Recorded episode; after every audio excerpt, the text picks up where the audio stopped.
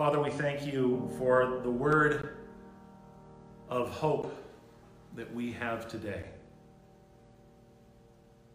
Father, may you speak through my very imperfect and feeble lips to those that you have gathered alongside of us today so that we may be renewed, that we may be strengthened, that we may be filled with joy at the power of your word and your spirit.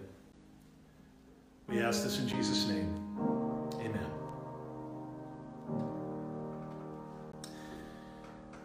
Well, today we're going to be looking at John chapter 11, verses 1 through 45.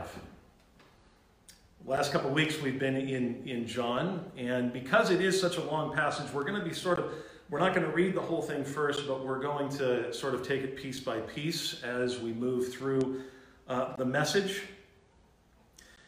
It is uh, no secret that we live in a culture that does everything it can to pretend that death doesn't exist.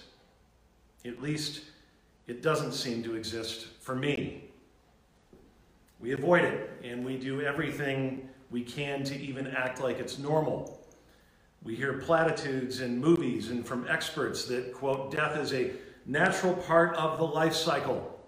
It is the circle of life, after all. We're even told by some to try and find beauty in death. There was an Oscar winning movie a number of years ago called American Beauty that tried to do that very thing. But then something like what we have experienced over the last few weeks hits us.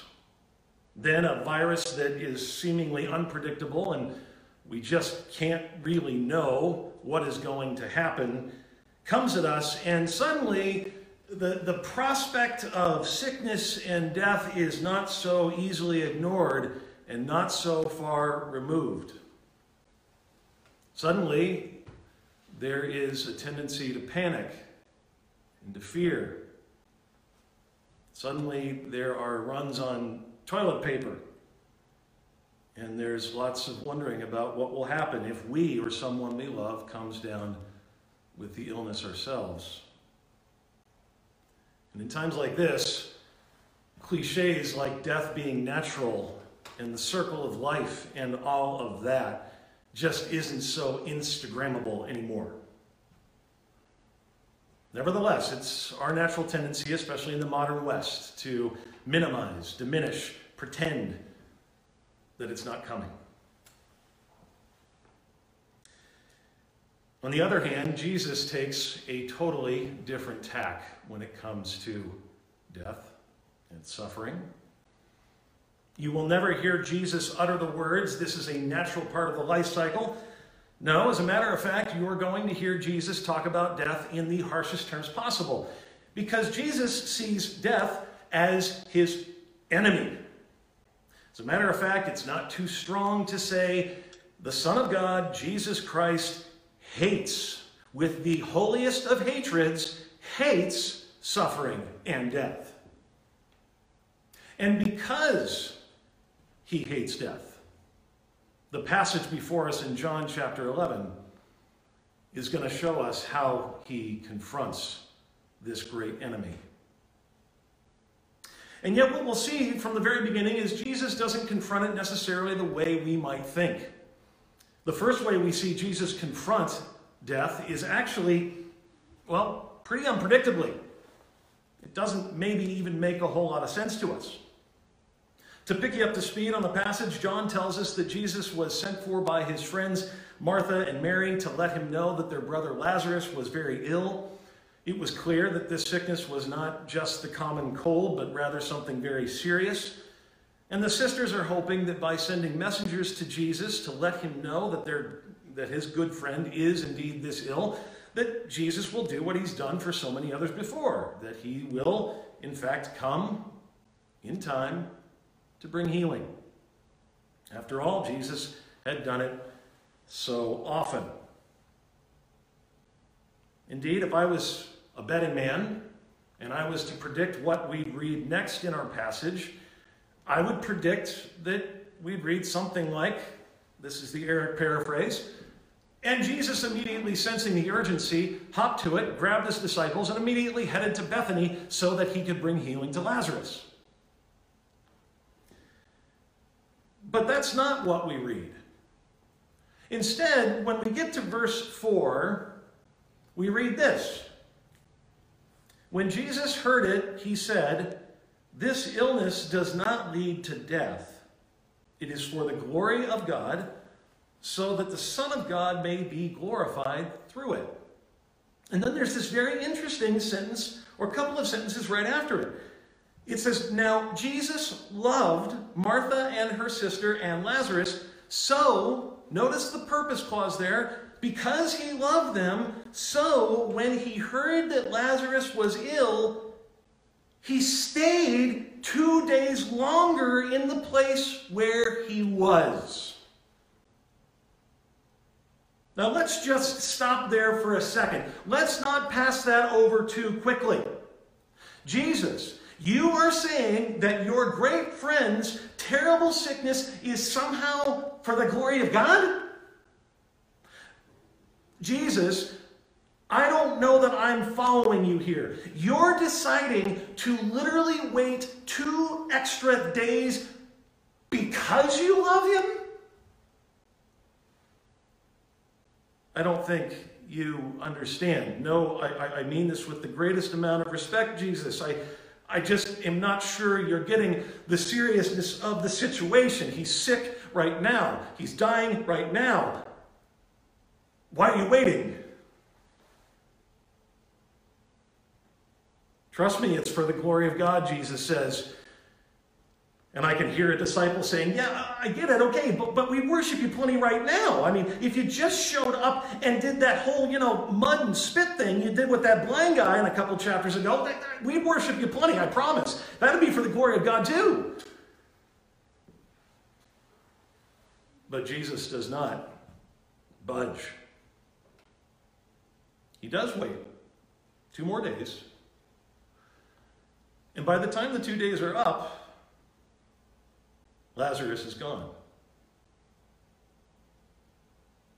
As if that wasn't enough, Jesus goes on to make yet another cryptic statement in verse 14 and 15. It says, Jesus said to his disciples, Lazarus has died, and for your sake, I am glad I was not there, so that you may believe.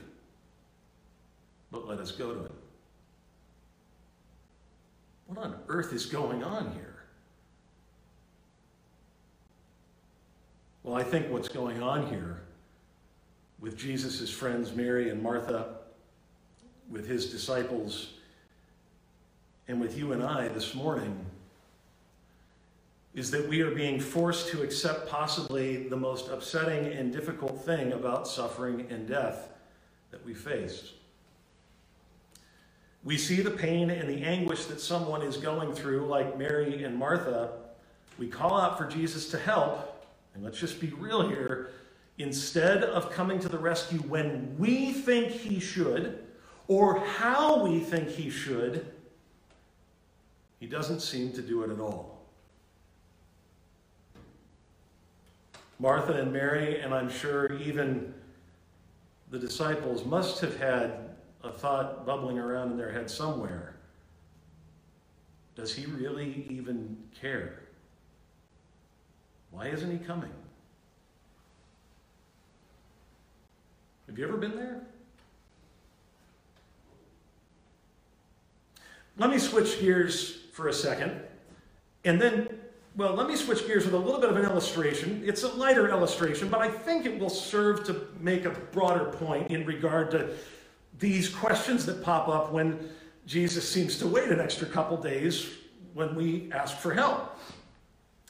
It's about a 20 something girl, and for that matter, her boyfriend. 20 something girlfriend was convinced her boyfriend uh, had forgotten all about the big day they had planned together. He was supposed to be over at a, her apartment in the morning, but much to her frustration, he didn't arrive on time. Not only that, as time went by, she received no phone call, no update, no apology, No, nothing. And after hours went by with no communication from her boyfriend, she was understandably upset. She felt uncared for and taken advantage of. And so, if there was one thing she was certain of, it was when her boyfriend finally did stroll in, she was going to let him know she was not particularly happy with him. Well, indeed, eventually the boyfriend did knock at the door, and predictably, she opened the door and immediately turned her back, saying no words. The boyfriend knew he was in really hot water. But the boyfriend also knew something that she did not. He knew that the reason he hadn't called or communicated or updated her was because well, that morning he was waiting for the final touches to be put on her engagement ring, and it just ended up lasting longer than he had anticipated. And so the reason why the boyfriend didn't call is because the boyfriend was too afraid that he might accidentally spill the secret. But the boyfriend could tell that his girl was quite upset. He knew he had to do something quick before a fight started. And so so he, he followed her quickly into her room and he called out, Melissa. And with her back turned to him still, she said, What? And this time the boyfriend got down on one knee and said, Melissa, will you marry me? And suddenly, suddenly, all was understood the seeming abandonment made sense. And my girlfriend, Missy, turned and said with the biggest smile possible on her face, Love! And that is the day Missy and I were engaged. But you see, the questions that she had lingering in her mind were completely understandable because she just she didn't have all the information I had at the moment. And so too in our relationship with God, when the questions come up, we are called to believe, to trust somehow that Jesus does know why he acts when he does. We are called to believe, even when we suffer and struggle in this life, that what may seem totally unpredictable and, and completely misguided to us is somehow perfectly known to Him. That yes, even when He seems absent, He is still actively confronting death. So, the first way we see Jesus often confront death, and certainly in this passage, is unpredictably. The second way Jesus confronts death in our passages or in our passages with promises. So we put ourselves in the shoes of Martha and Mary. Lazarus has now been dead for four days. In Jewish thought, of course, when someone was dead for that long, that meant that there was literally no chance of them coming back in the collective mindset. Lazarus is indeed really dead. And everyone in the community and outside of the community knows that to be the case, and so they gathered around Martha and Mary to grieve with them. And here comes Jesus as we pick up the story in verse 20. When Martha heard that Jesus was coming, she went and met him. But Mary remained seated in the house. Martha said to Jesus, Lord, if you had been here, my brother would not have died. But even now, I know that whatever you ask from God, God will give you. And by the way, what a great statement of faith on Martha's part. Verse 23 Jesus said to her, Your brother will rise again. Martha said to him, I know that he will rise again on the resurrection on the last day. She's expressing the common Jewish idea that yes, there will be a resurrection, but it's going to be one big resurrection at the very end of time. And Jesus said to her, verse 25, I am the resurrection and the life. Whoever believes in me, though he die, yet shall he live. And everyone who lives and believes in me shall never die. Do you believe this?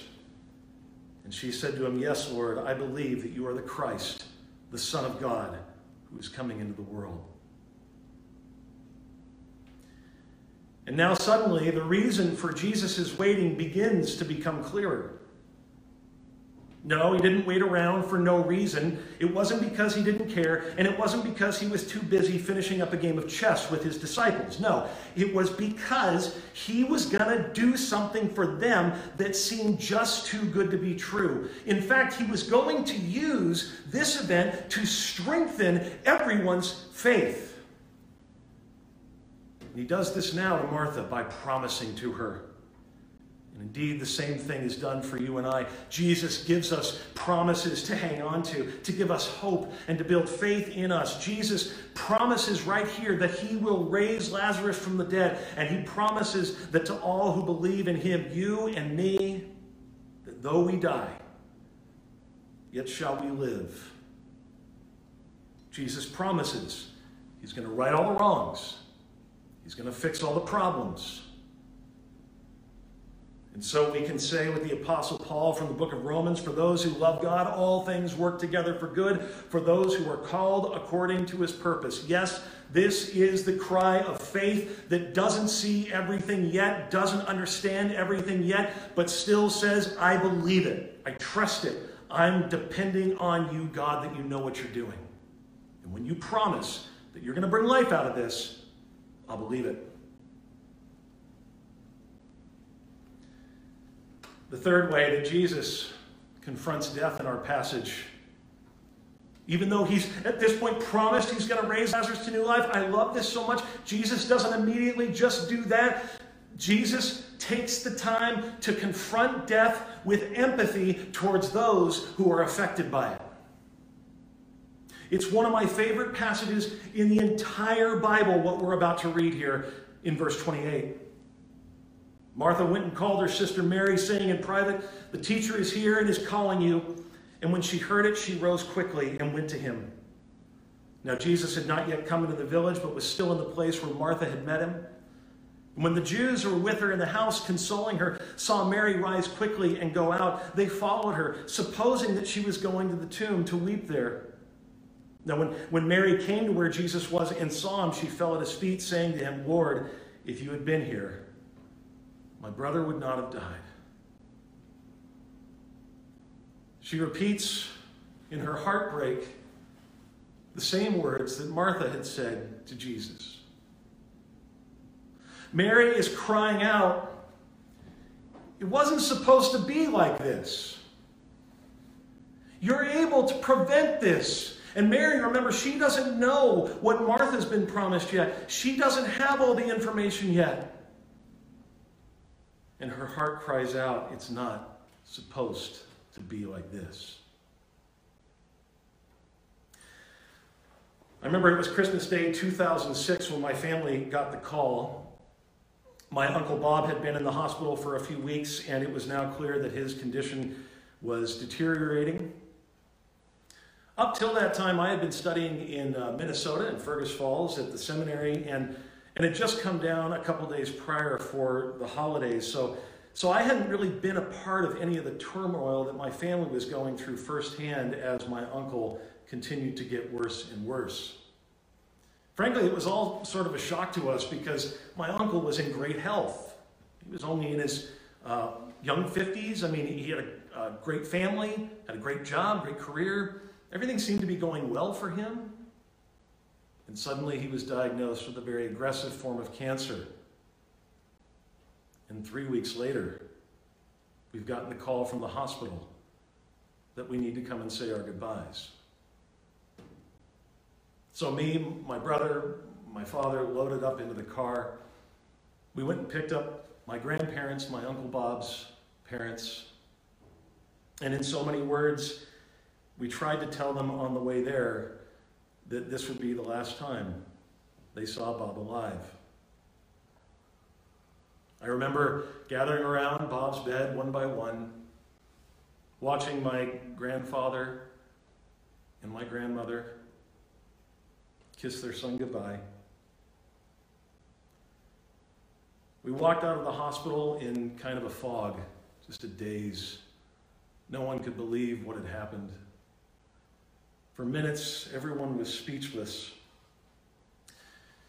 And then finally, my, my grandma grabbed me and said, Erick, it's not supposed to be like this.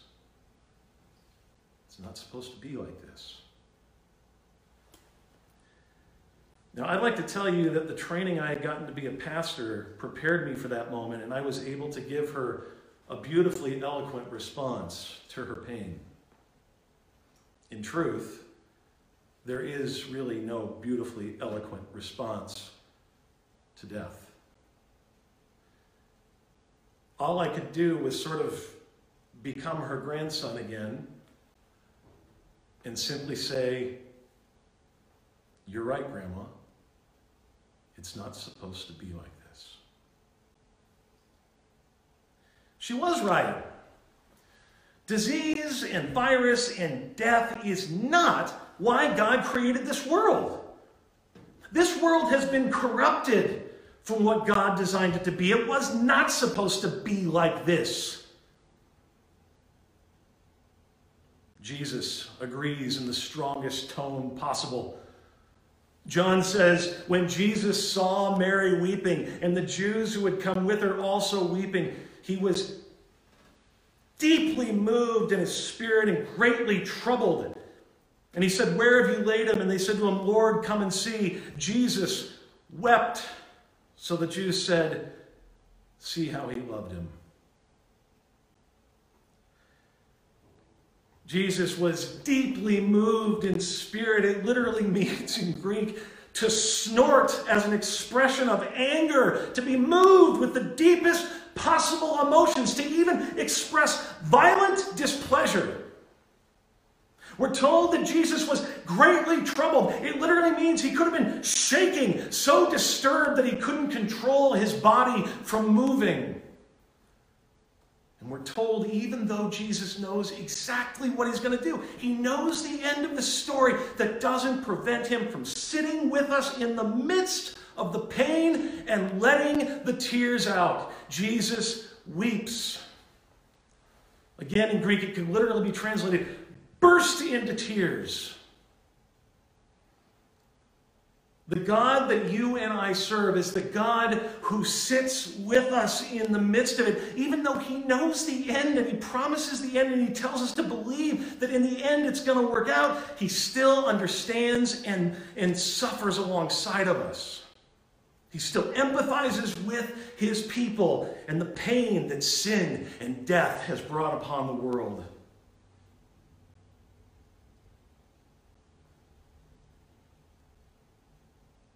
And so finally, we come to the big moment where everything makes sense. Jesus confronts death with life.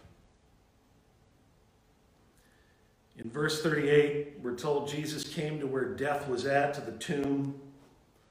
He has some people remove the stone that covered the tomb. At this point, it appears Martha still is a little fuzzy on what's going to happen because she literally takes the moment to warn him Lord, by this time there will be an odor, for he has been dead for four days. Are you sure you know what you're doing? And Jesus reminds her again Did I not tell you that if you believed, you would see the glory of God? Jesus takes a moment to pray to his Father. And then it happens Lazarus, come out. At the command of the Son of God's mighty word, the man who had died came out, his hands and feet bound with linen strips, and his face wrapped with a cloth. And Jesus said to them, Unbind him and let him go. And the same thing is, will happen to you, Christian. It's a guarantee. It's a guarantee. Jesus' word applies to you at death as well. I love how he calls Lazarus by name. Lazarus, come out. Erick, come out. Vinny, come out. That's the truth that you have waiting for you, Christian.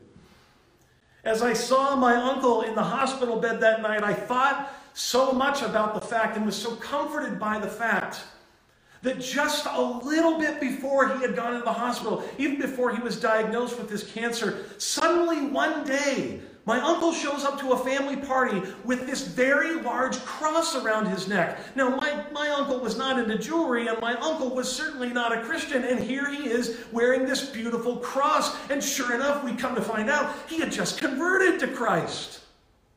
I remember thinking as he went into the hospital, him telling his wife and children, I'm fine. If the Lord decides to take me, I know whose hands I'm in. I'm ready to go. And so I am convinced, utterly confident, that that day when we said goodbye, Jesus said to Bob, Come out. Unbind him and let him go, angelic host. He's no longer bound to those clothes of bondage and sickness and tears and difficulties and suffering and death. No, no, no, no. That doesn't happen in my kingdom. No more of the old burial clothes there, but only the new clothes of the righteousness of Jesus Christ forever and ever given to those who are his saints. And why can Jesus do this?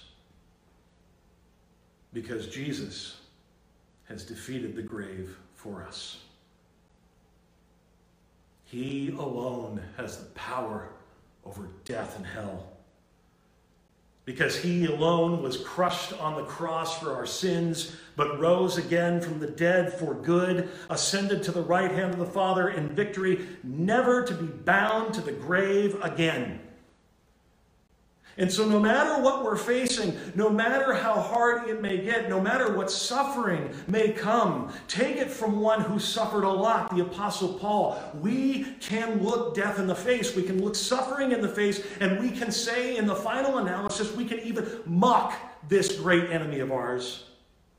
As much as we hate it, we can mock it and say with the Apostle Paul, as he says in 1 Corinthians 15, Death is swallowed up in victory. Oh, death, where is your victory? You hear the taunt. Where is your victory? Oh, death, where is your sting?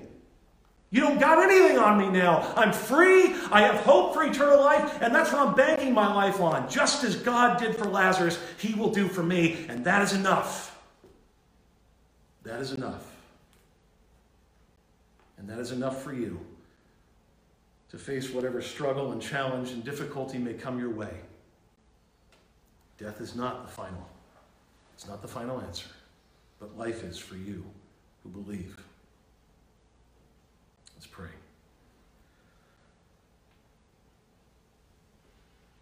Father, I thank you that because of your grace to us, we don't have to cower in fear. We don't have to be afraid but we can confidently face the difficulties, sufferings, even our last breath with hope. We can face these things with confidence, knowing that our final destiny is a place where none of those things will ever plague us again.